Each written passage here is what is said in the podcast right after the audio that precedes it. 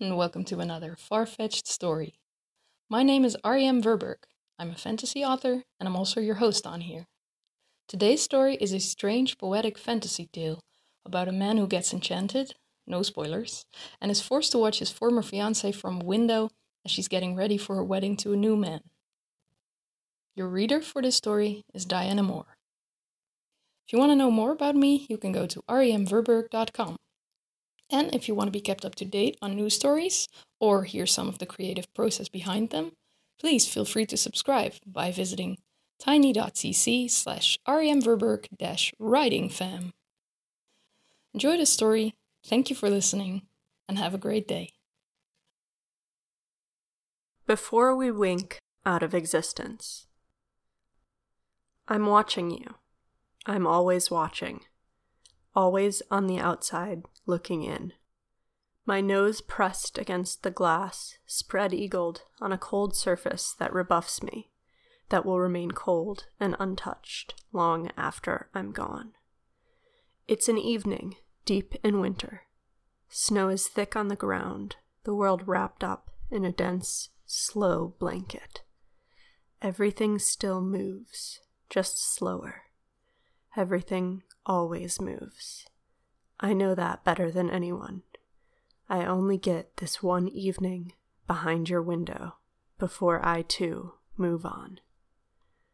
The room inside is filled with warmth and excitement, chatter that dies down as you step out in your wedding dress. In the deepening silence, you look in a floor length mirror, your hands clasp over your mouth finding each other in a gesture that says everything you don't have words to say, everything that's mirrored back by the tears in your mother's eyes. Emotion flows within a rare moment of reverence, a moment that can be captured no more than you could hold onto water. Believe me, I know about water. I know about holding on.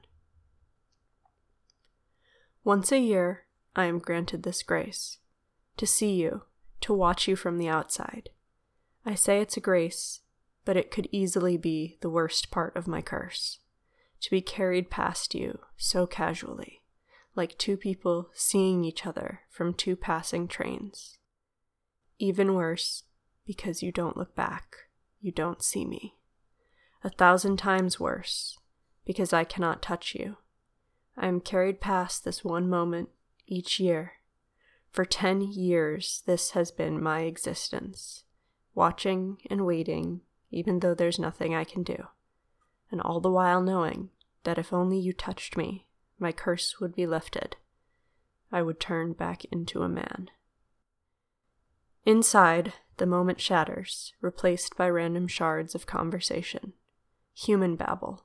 I used to babble too, until the words were taken from my mouth. Until, technically, I no longer had a mouth. Eyes, a mouth, arms, legs, a body. I still can't help thinking of myself that way. Does a drop of water have a body?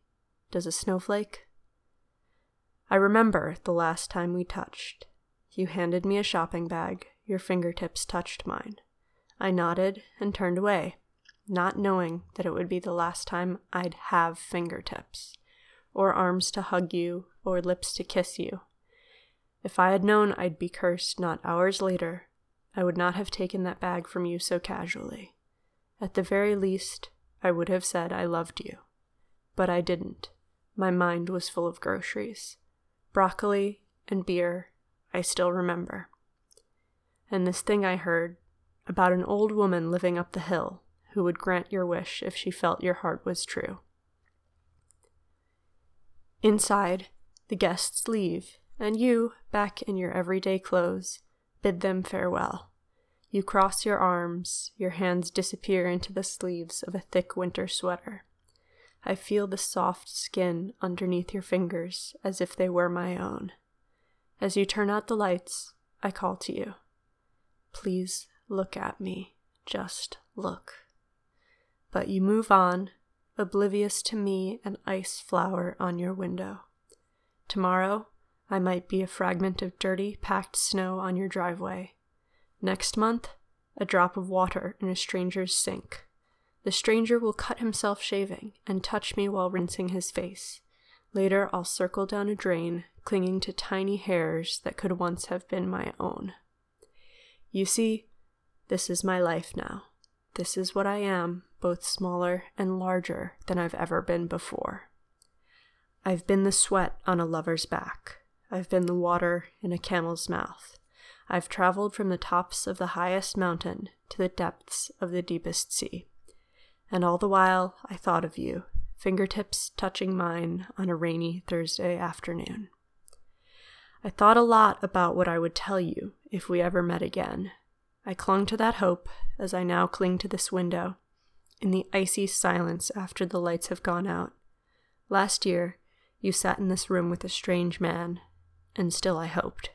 But tonight, after seeing you in your wedding dress, I can hope no longer. You will marry tomorrow, still thinking that I left you. Neither the tops of the mountains nor the depths of the seas could make that any less true. I want to see the world.